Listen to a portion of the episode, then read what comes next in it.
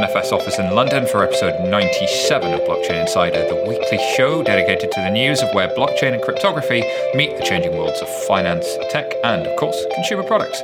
Today we bring you Microsoft makes decentralized identity a thing you can use. Facebook keeps warming up to crypto, and, oh yeah, Bitcoin is mooning. All this and more on today's Blockchain Insider.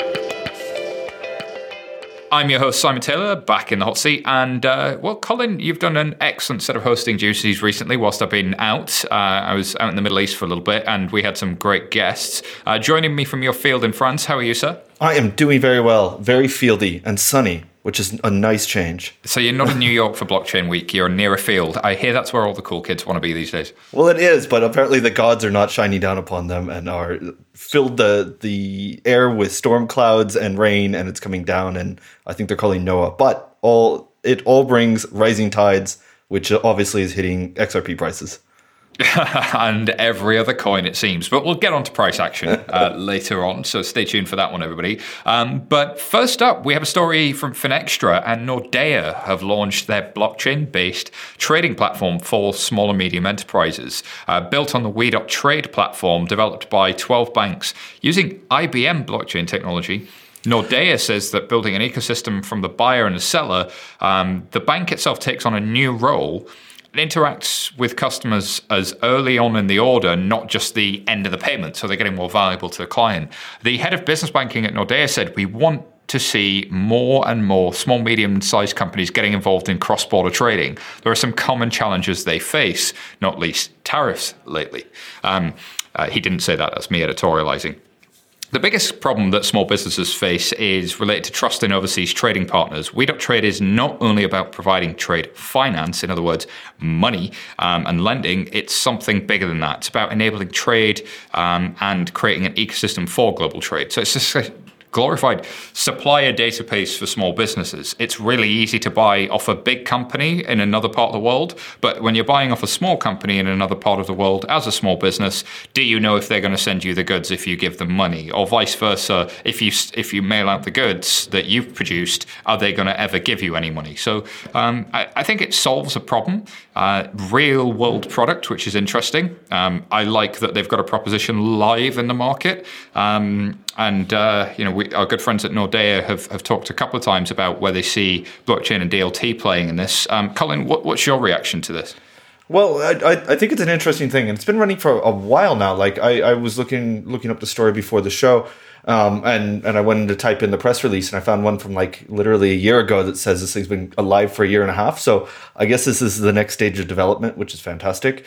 Um, it it uh, is cool on on the fact that they are looking at this as how can we actually advance um, our strategy and get more involved in these processes rather than just say how can we uh, blockchainify an existing solution? Um, so I'm, I'm quite positive on it for that. I also love the fact that they didn't say hey let's jam this into a token platform.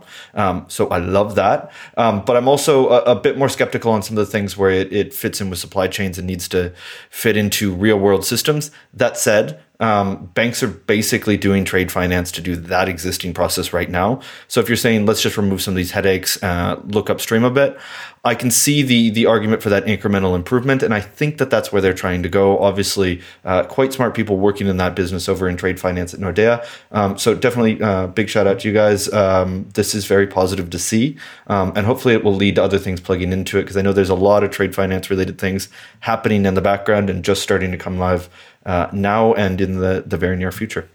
It's an interesting time, isn't it? Um, there's definitely value to be had here. Um, I guess uh, interesting that we've constantly had the question um, that seems to have died away now, which is when is this DLT stuff going to be real for banks? Here's a live platform that's been live for a while. Uh, we, we're sort of quietly, slowly seeing the rise of enterprise DLT. Uh, it, like people had written this off 12 months ago, but it's still there and it's standing the test of time. I mean, that in itself is pretty interesting. Mm, absolutely. Alrighty, uh, next story this week uh, comes from Coindesk.com, and the SEC's crypto czar, whoever that is, says exchanges that list EOS, is that IEOs? IEOs, yes. Yeah, may face legal uh, question mark. Um, so, certain exchanges that facilitate initial exchange offerings may be breaking U.S. securities laws. Uh, Top Securities Exchange Commission official has said. Um, so, it's uh, Valerie Szczepanik, um, the SEC senior advisor for digital assets and innovation, said uh, if they're not registered, uh, they will find themselves in trouble in the U.S. if they have an issuer or U.S. buyers if they are operating in the U.S. market. So, it seems like the IEO and the ICO um, have exactly the same challenge here. You still can't get around the US securities laws. Colin, what's going on here? Well, uh, the the notion of an IEO is something that kind of appeared, and I think Binance was the first one to do it last year. Um, but it was something that uh, definitely came up in the last week or so, um, and we'll talk about it a bit more. As uh, Bitfinex has, has raised money through what they call an IEO. So essentially, think of ICO, where there's some kind of smart contract or, or a computer program floating around, and you send cryptocurrency to it and then it sends you a token back. This is saying, hey, let's get rid of all those headaches of having to use a blockchain to send money, and let's just say like we're going to start selling these things on our centralized platform, um, and you throw money at us on our centralized platform, which is um, logical, um, and hence exactly why exchanges have been doing that in an IPO process for uh, what 50, 60, 100 years now, more than 100 years. Um, so going all the way what back to um, to uh, what's it called the uh, Dutch East Indies Company or something like that. Um, so hundreds of years. Uh, basically, there are lots of rules around that. You got to be a broker dealer. You got to be registered as an ATS if you're going to trade these things, um, or you got to be an exchange. So um, they are saying, well, let's do all that fun stuff that needs to be regulated, but without any of the regulations. Um, and and she's come out and very rightly said, hey a lot of this may fall into that bucket and you may not have been registered to do it. And if there are any US buyers in here, let's, let's remember um, the US uh, arm goes well beyond its own borders. Um, US citizens or US persons can be a host of people that you wouldn't necessarily expect. Um, speaking as one. Um, and I think that there's there's going to be a lot of complications, and this could be one of those things where finally, finally, the regulators start saying, "Hey, let's let's move forward with a bit more um, swift action than what we've seen in the past," and that's really what she's hinting at. So. Um, good if you're trying to do things the right way to use new tools, new platforms. Um, bad if you're trying to do those without actually registering.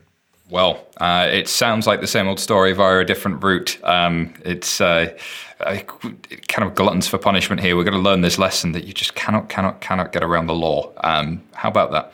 Uh, already, uh, next story uh, comes from Coindesk.com, and Microsoft have launched a decentralized identity tool on the Bitcoin blockchain and Ethereum as well. The open source project called Ion deals with the underlying mechanics of how networks talk to each other.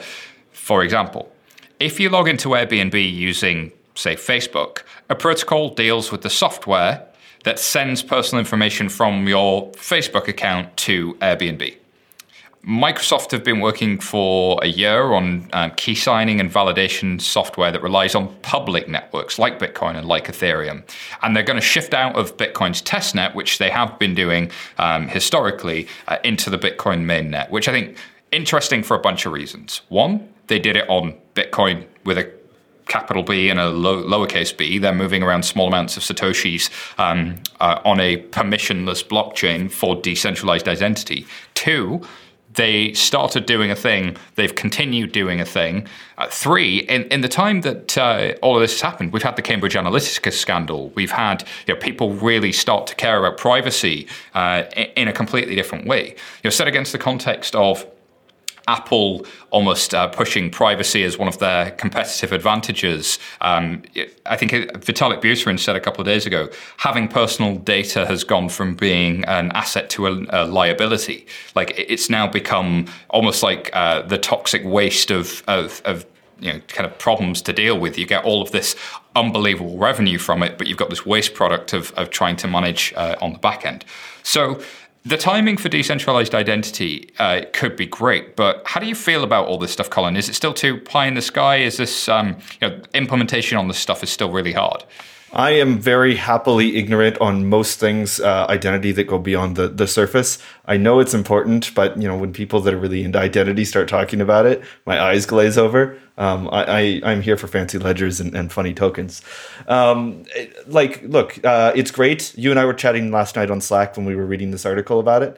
Um, it's it's something that I've been watching. Uh, what is it? Daniel Buchner over there has been doing this quite openly and publicly, and like as you said, it was on the Bitcoin testnet. So um, Microsoft has pretty openly been trying to do this, and it was really funny when Daniel was talking about um, when all the news came out in 2017 about Microsoft uh, Azure partnering with Ethereum. Everybody's saying Microsoft is backing Ethereum and not Bitcoin. He's like, "Hey guys, I'm, I'm still here."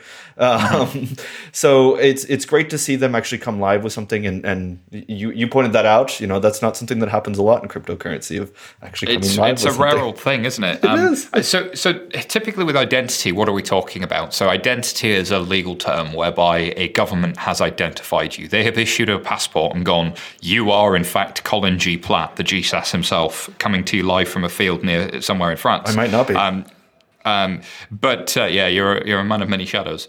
Um, but the the other thing, the other time you get identified is when you go to a bank and they check your government identities and they check utility bills and they ha- they identify you, um, and then they perform some due diligence and they'll look at credit scoring and a whole bunch of other stuff. But that act, act of identifying you uh, really is to uh, ensure a whole bunch of rules can then be followed. So, for instance is Colin secretly on the run um, from being involved in some PTK based shenanigans um, that ended up with something really dodgy happening at the other part of the world? Quite probably. Um, so, therefore, how do we know this? Well, we have to know who Colin is, and then we have to be able to get in touch with the banking system to be able to figure out what does Colin own? Um, does Colin have any conflicts of interest? Could he be being bribed? Can we follow the money? All this kind of stuff. Uh, but the way that works is typically uh, we rely on these big institutions uh, to identify you. And what happens with that is they end up building all of this personal data on you. Most of the big banks aren't actually able to use that. They probably collected it 10, 15 years ago, 20 years ago, whenever you opened your checking or your bank account.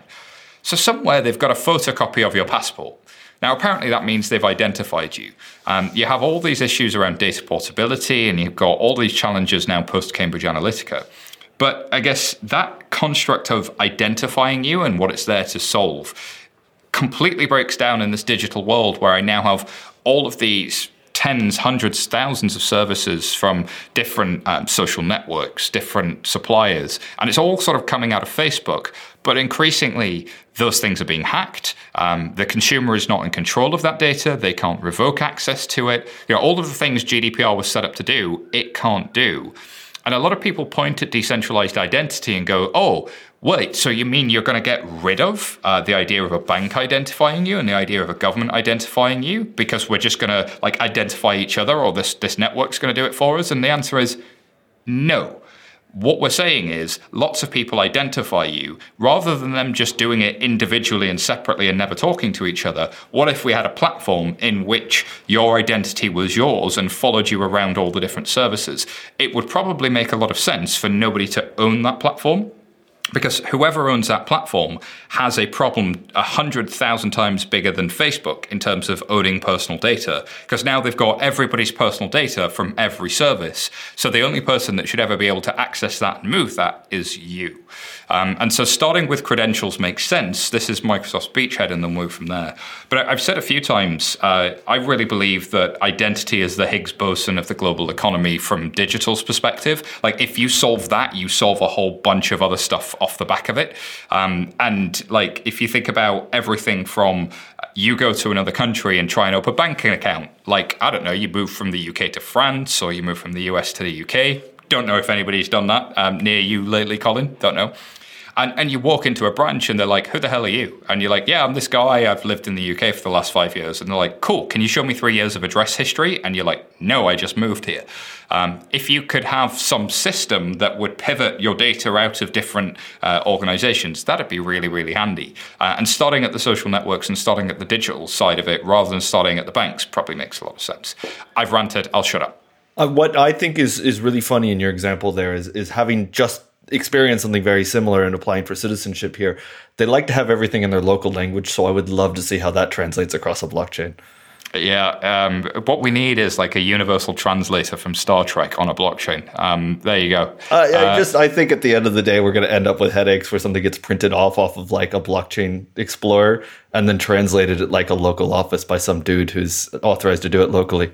I think the key here is that never store data on a blockchain, store metadata on it, and um, even then make that metadata really sort of uh, audit driven and event driven rather than um, anything identifiable to an individual.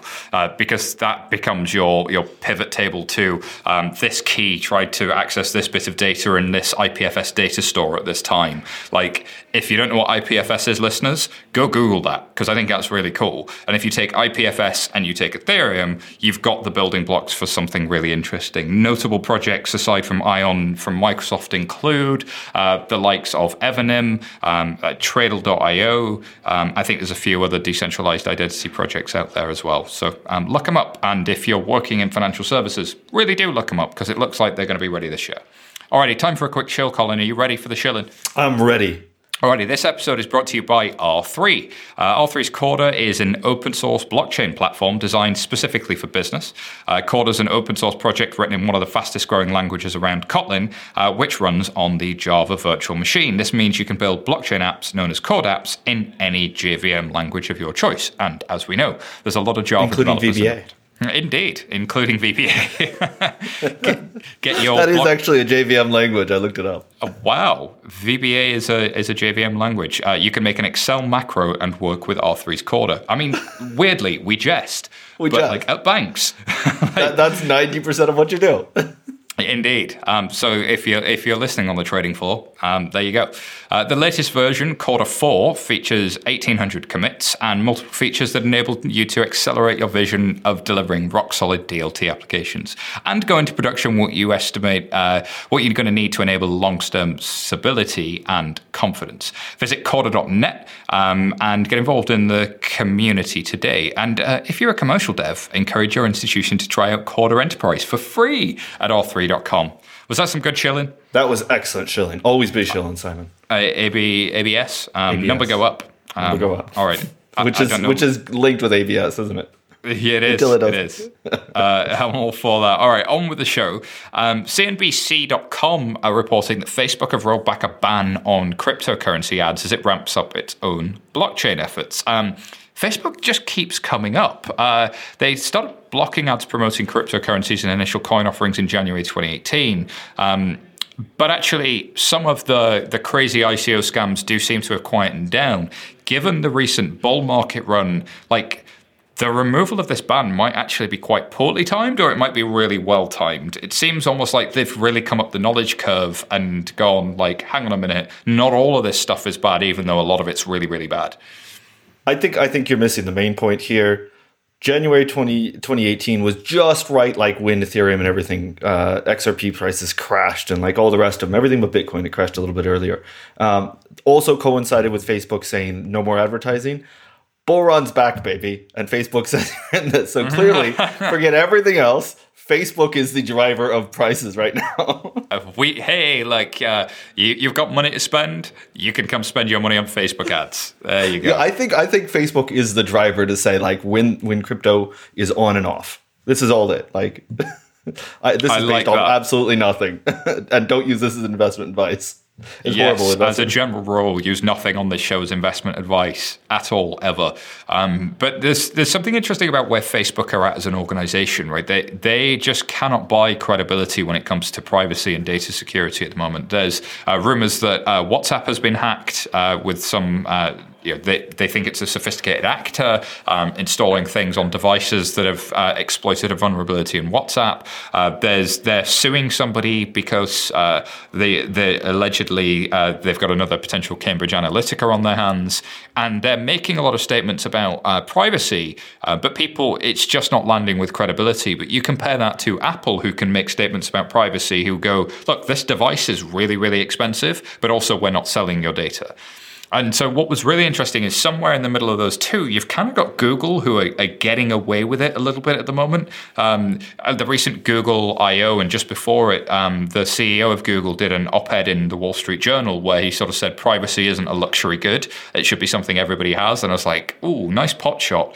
But actually, like this privacy thing of like these. Um, these data barons, if data is the new oil, then we've definitely got data barons. They're being increasingly likely to be hacked. They're monetizing your data. Linking back to that story about decentralized identity, things like the basic attention token, things like the Brave browser, different ways of monetizing attention and different ways of doing uh, low cost microtransactions seem like a really great business model when we've got all of these challenges. Um, it doesn't mean that ads are going to go away, but it certainly says there should be a new infrastructure. Now, whether or not that'll involve fancy magical coins and blockchains, I don't know. If the jury's out, but it's um, it's certainly interesting enough for Facebook to have dedicated some real resource to it. I'm just really happy that I'll soon be able to use Facebook Coin to buy PTK ads and, and spam you on Facebook. Mm, uh, well, uh, I fear for how much much spam I'm going to get. I get a I get a week load of trolling from you, um, but um, shout out to Chris Horn who probably gets a lot more uh, trolling from you than than I'll ever get.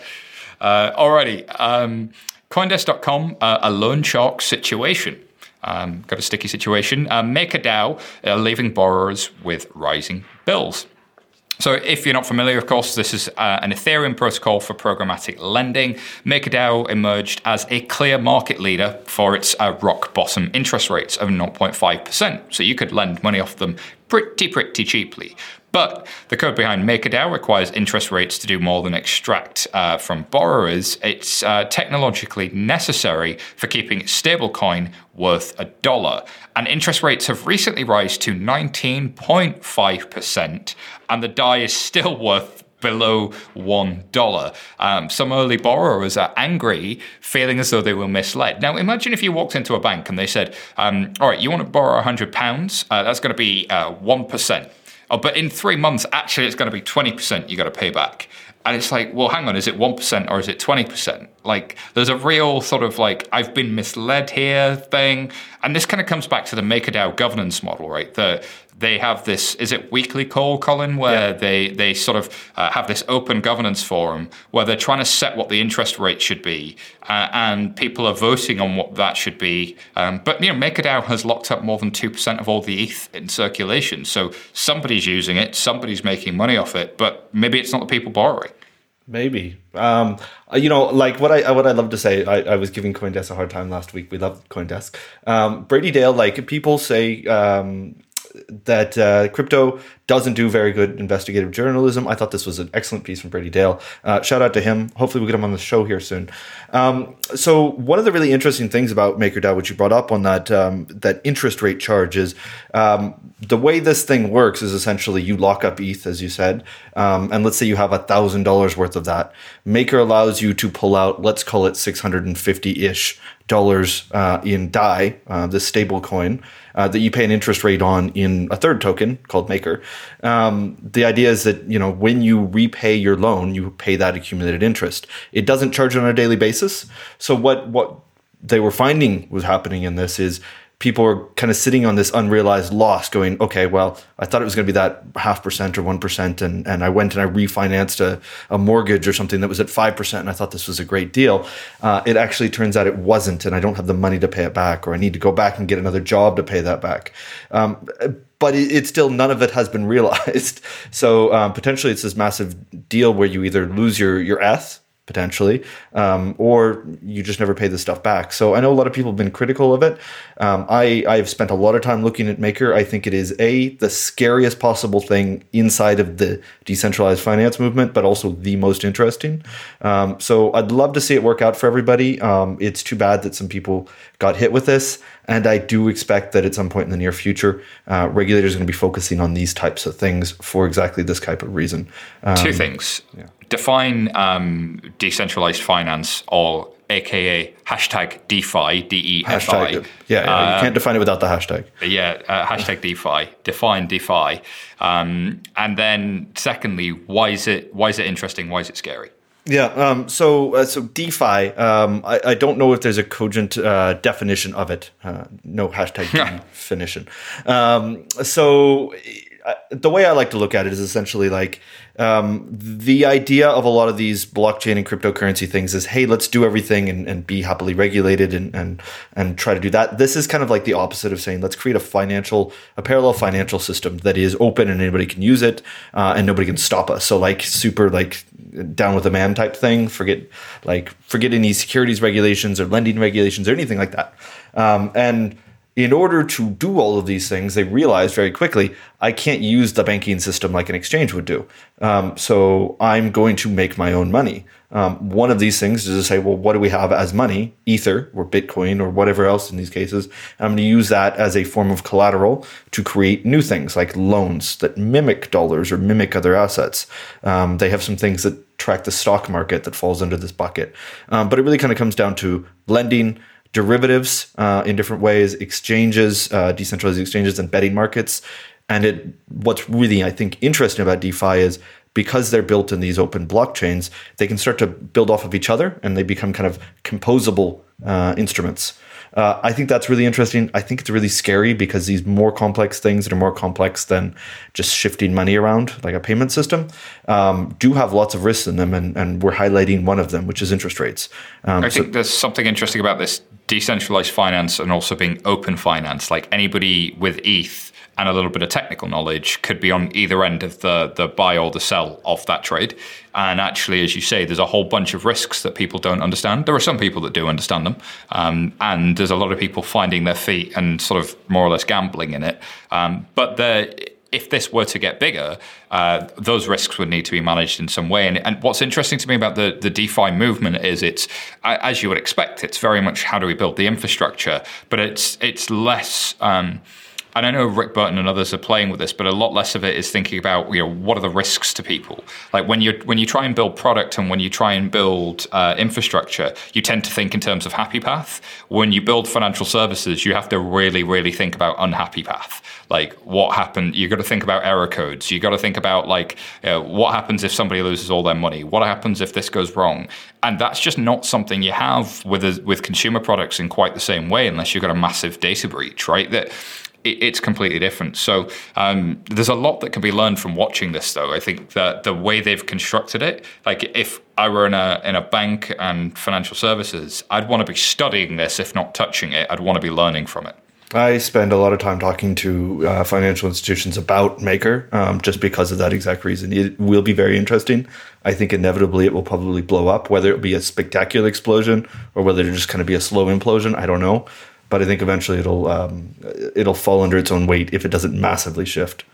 If you're at a bank and you want to speak to uh, Colin G. Platt about that stuff, you can get him Colin at 11fs.com. Um, he, he, he likes Always be shilling, Simon. Always be shilling. Uh, and if you're not at a bank and you want to speak to Colin, Colin at 11fs.com, tell him, hey, life by the field, how is that?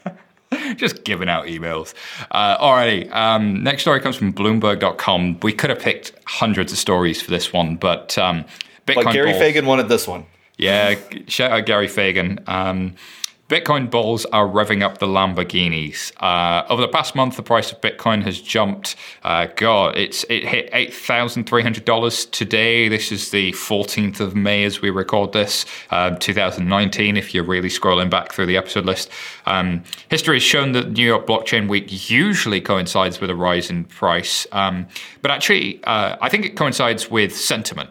So uh, last year, actually, we saw um, there wasn't really a price bump. If anything, the price kind of went down a little bit, drifted sideways.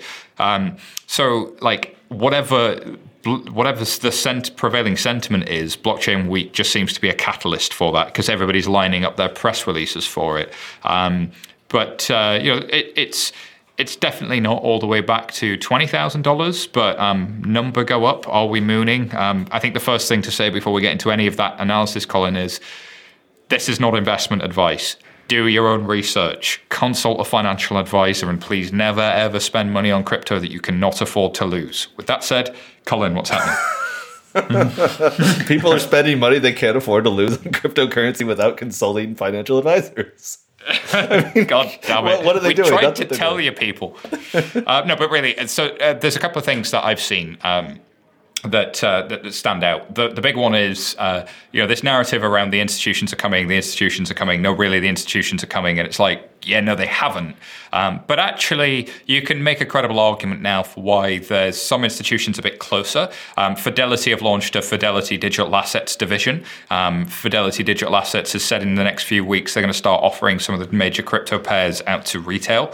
Um, there's the uh, there's definitely uh, news from Bakkt BAKKT recently. They're looking to go to uh, sort of uh, user acceptance testing in July. So they're putting some firm dates behind it, although they still have to get all of the regulatory approvals from the CFTC. Um, and there's a couple of other things along those lines as well. Um, but I think we've seen you know, similar hype bubbles when CME offered their futures and the CBOE offered their, their options.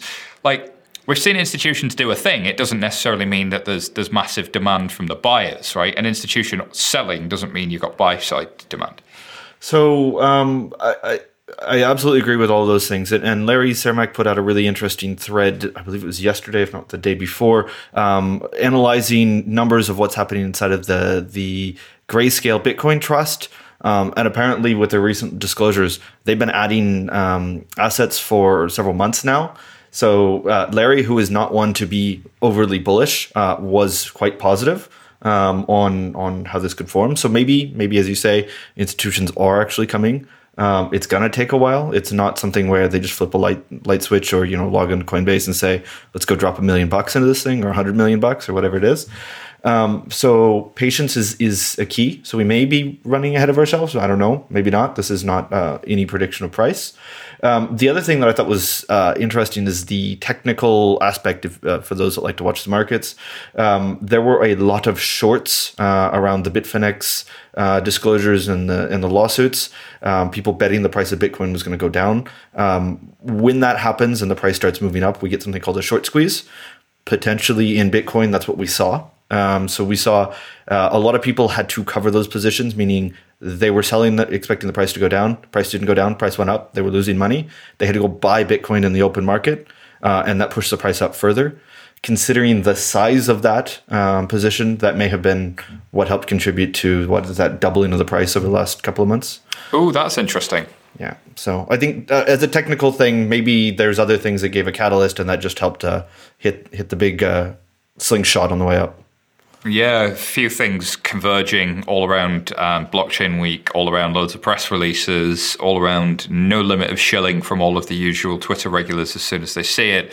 Um, so yeah, the, I think that the standard advice on this one really stands up. I think the interesting thing underneath all of this is actually over the last year, we've seen, I think, blockchain, DLT, and crypto get way more interesting than it was during the bull run of sort of 17, 18. Uh, it, it, started to deliver stuff as we were talking with the Nordea story. We're starting to, uh, Microsoft's decentralized identity stuff and all the other players doing that kind of stuff. People getting into production, people building things. Um, and then this, this decentralized finance movement again seems to be there. There's a really interesting podcast the guys over at A16Z did as well, uh, kind of looking at how it's how it's moving on and, and making a lot of parallels to uh, things always get like uh, thrown rocks at, sometimes rightly, sometimes wrongly, as a broad subject whilst they're early. And then there's this like inflection point where it's kind of always been there. Uh, and they were talking through it happened with cloud, it happened with HTML and HTTP, and it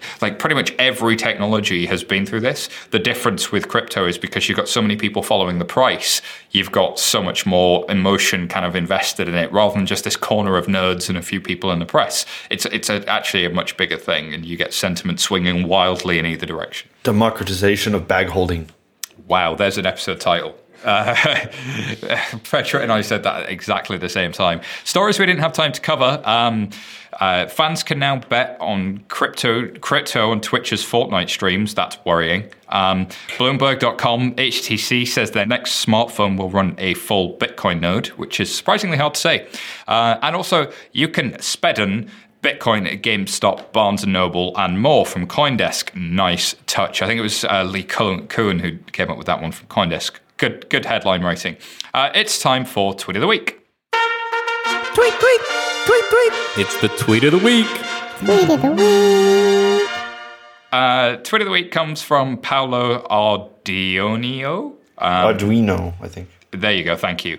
Um, Bitfinex is able to raise a billion dollars worth of Tether, uh, one uh, in, in USDT, in about 10 days in a private sale.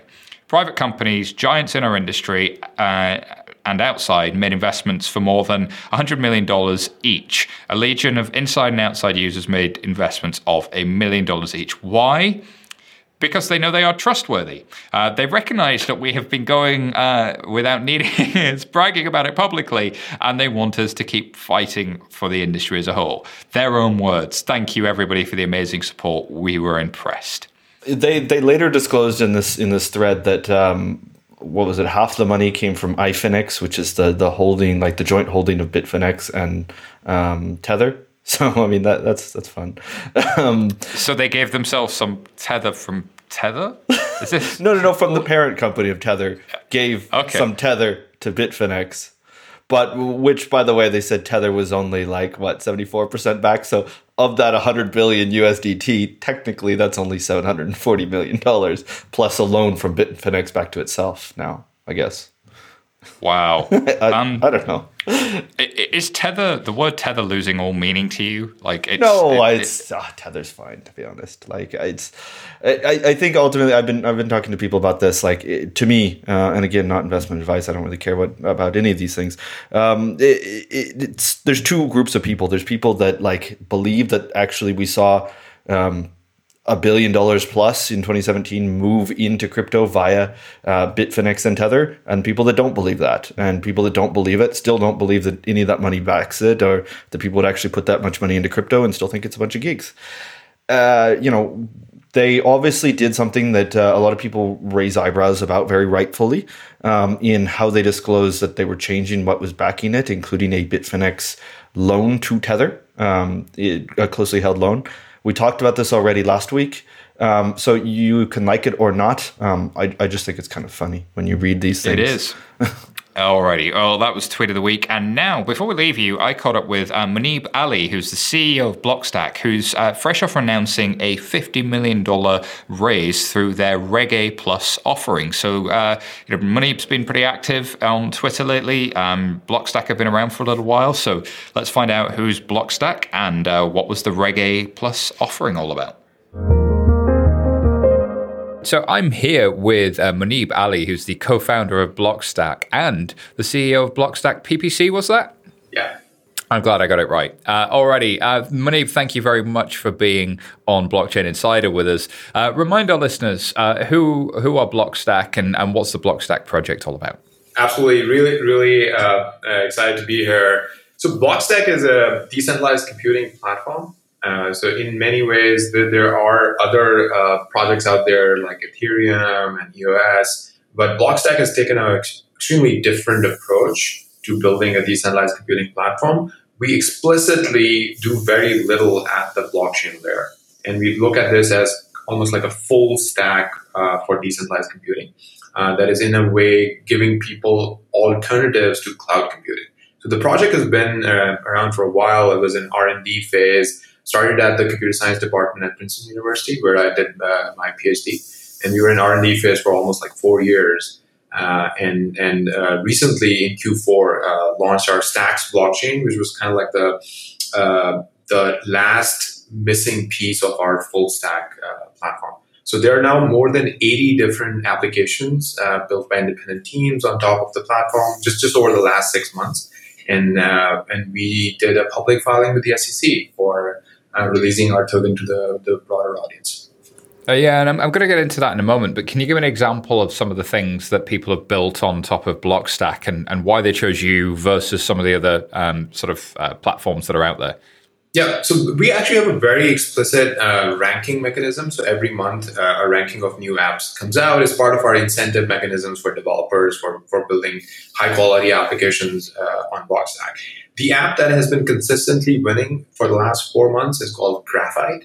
Uh, so it's an alternative to Google Docs. And if people try it out, they would actually see that the performance of the, the app, like it's, it's like a Google Docs alternative, is very similar to Google Docs. It's as if you're using cloud computing Uh, and and uh, that's that's the the main reason why people are building on Blockstack. You can get the reliability and performance of cloud computing in a fully decentralized way.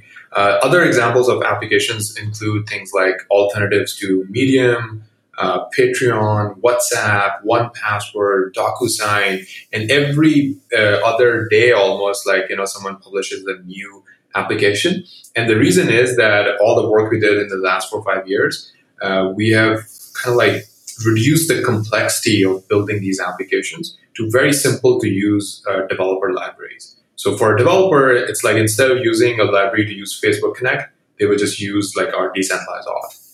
Or instead of putting data uh, with Amazon or, or Firebase, they would use our library for our decentralized storage system and, and, and use that instead. And post Cambridge Analytica, I guess there's some good reasons why people want to use something decentralized rather than centralized. But how does a how does your platform allow something to be different to what would have been traditionally centralized um, in that sense? Why are you guys different? Are you not just remaking the problem with a different tech stack? Yeah, absolutely. So I think uh, there are two fundamental ways. One is that so it's very user focused. So users are in control by default, and users get their own private data lockers right? So there are these, imagine like encrypted private data lockers that are owned explicitly by users. And they, they can be hosted on top of existing cloud providers. So you kind of like get the same uh, performance that you would, but that's just your data. Nobody else has any visibility into it. And the second thing is that every user gets a universal uh, username or profile for the uh, that works like everywhere. So you just have to register your username and profile once, and then you would connect your private data locker. After that, using applications is as easy as you know just a, a single click. There are no user, usernames, no passwords. Uh, you're not leaving data traces with applications. You're downloading apps. Uh, the apps write data in your private data locker, and when you're done with the app, you just delete it. So imagine if Facebook was built this way.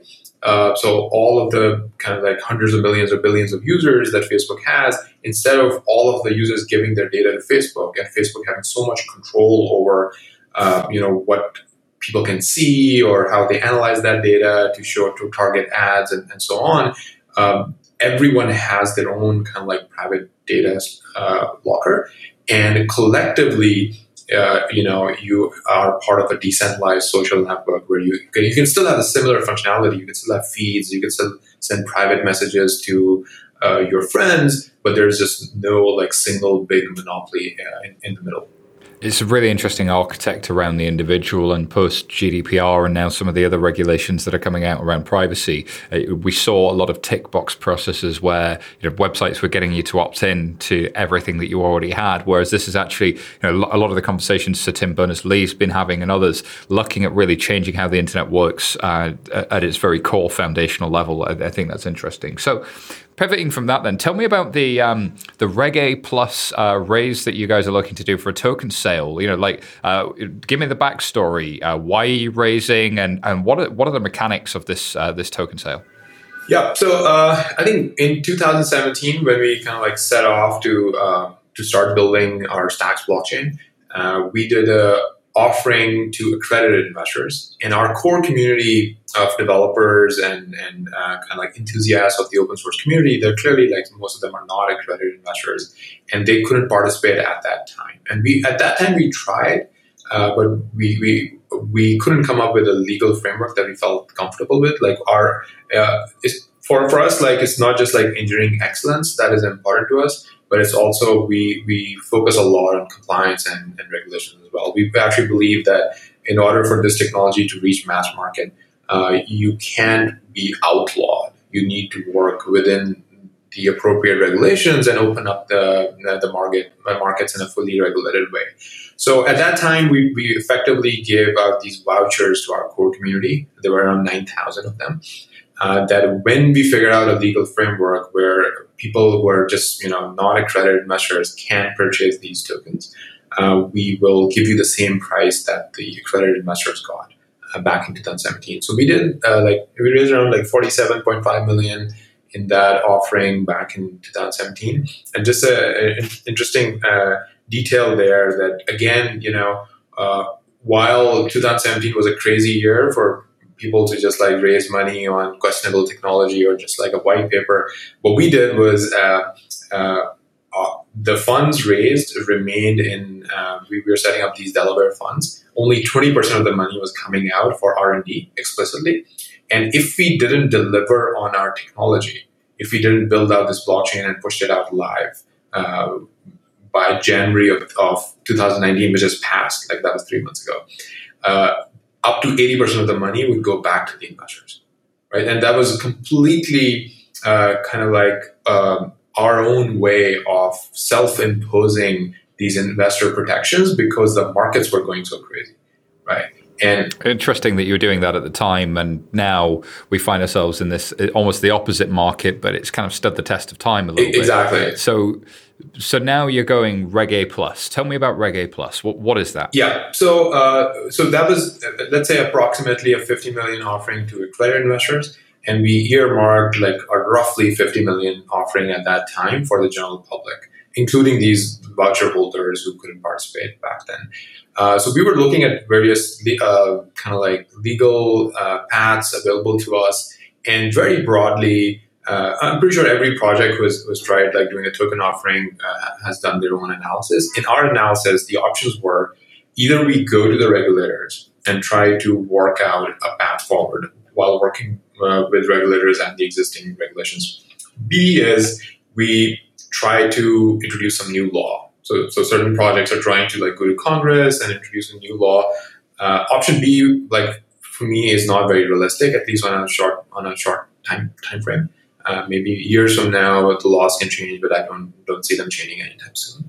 And then the next option is you kind of like block the U.S. and you just leave or or go move out of the country. And not only that, you know, I, I live here and our company is based out of New York. Uh, but also the fact that we believe that US is a very important market. Uh, not not just the not just opening up to the U.S. public market, but also uh, Silicon Valley is here, right? Like all these tech companies, if they think that building on your platform can be a liability for them, they're not going to build on your platform, right? So you can't close off the U.S. market and expect to be a kind of like a global uh, platform. So, so do you yeah. do you expect that developers, at, uh, either big techs or the big techs of tomorrow, the scale ups of today, uh, will want to adopt your technology, or is the advertising business model too entrenched for them to ever do that? Yeah, I think I think it's in a way. Um, uh, I view this as almost like a complete shift in the market. Like if you if you go back, um, like before the internet advertising model, the model was really around uh, software licenses right? So Microsoft had a large monopoly around Windows and, and other software that was there. And in a way, uh, when, when cloud computing happened and the internet happened, uh, the market just shifted, right? Like there, now you could offer your services for free. Google has never charged you for a software license, but they monetize all the user data that is with, with the user. So in a way that this shift is as big as that, where suddenly, what if you can no longer monetize user data? Right? And then uh, then I think similarly, like how Microsoft kind of like struggled to um, um, to change itself to the new age. Microsoft has never been able to to be able to successfully compete with Google or Facebook in terms of having access to user data. Right? Like they have survived over the years, done well for themselves, but they were never really able to kind of like uh, compete head on with Google and Facebook for the new world. And I think something similar might happen it's not that the Facebook and Google is just going to disappear. I think they will stick with their business models that work for them. They might try to adapt a little bit, especially Facebook is getting a lot of heat. They're trying to focus more on privacy and stuff. But you just see like completely new businesses evolve, completely new companies evolve that are just fundamentally different uh, from this entire model of, of monetizing user data explicitly. Exciting stuff. So, what does the future look like for Blockstack? Um, what have you got coming up? Uh, what's the what's the timeline look like on the raise, and, and what comes next? Yeah, so we uh, we made a bunch of progress privately uh, with with the SEC. We uh, received two rounds of comments, and then felt confident enough that now we'll go ahead and file publicly. Uh, we're still waiting for qualification, uh, and I think we are really excited about potentially opening up our network to a broader user base and, and as I said, opening up the, the public markets, including the US, uh, uh, for this. And then uh, the thing that I'm most excited about is actually the all the innovation that is happening on top of the platform by, with all the developers. Like I think roughly in Q4 and Q1, and we're seeing the same trend continue into Q2 as well. Apps built on our platform have been doubling quarter over quarter, right? So that that is, uh, I think I think that's just like a, uh, it just feels like different moving pieces of the underlying platform just came together and now it's simple enough for developers where it might be like uh, easier, cheaper, faster to build on top of Blockstack than to actually go the traditional route of like, hey, I'm going to start a server on top of like Amazon, uh, AWS, and have a database. Uh, so it's like that's I think that's the blue ocean. Like in many ways, like we operate in the crypto industry, but our growth is actually coming from outside of the crypto industry. Exciting times. All right. So, if people want to learn more about Blockstack and what you guys do, how do they get a hold of you? How do they get uh, to find out more about Blockstack? So, for Blockstack, uh, our website is blockstack.org, and uh, it's the same handle on Twitter. And for me personally, uh, I'm pretty active on Twitter, and I have my first name, so it's at Muneeb. That's a pretty great Twitter handle, Muneeb. Thank you very much for being on Blockchain Insider. Awesome. Thanks so much for having me. Thanks, Muneeb, for your reggae offering. That was um, very saucy. Um, just couldn't help the pun. Sorry, Muneeb. Um, alrighty, uh, this podcast, of course, is brought to you by 11FS, and we're the Challenger consultancy working to shape the next generation of financial services. Uh, we'll be at Money 2020, so if anybody of you are in Europe at Money 2020, do come say hi. Look for the 11FS stand, which I believe will be across from the Ripple stand. So very exciting times. Um, will you be giving away XRP? Uh, something not like that, indeed. I, um, I won't be there. Uh, 11FS works with big banks, big techs, and all kinds of companies who want to get the most out of where their finance meets customers. Uh, don't forget to subscribe and leave us a review. And uh, Colin, where can people find out more about you? On, on, the Twitter at Colin G Platt, just as last week. Always at Colin G Platt. Uh, and you can find me at SY Taylor on Twitter or email me simon at 11fs.com if anything resonates with you. Um, big, big thank you to our production team here at 11FS, producer Petrit, uh, Hannah, and of course Alex, our editor. Thank you for listening. We'll have more Blockchain Insider next week. Goodbye.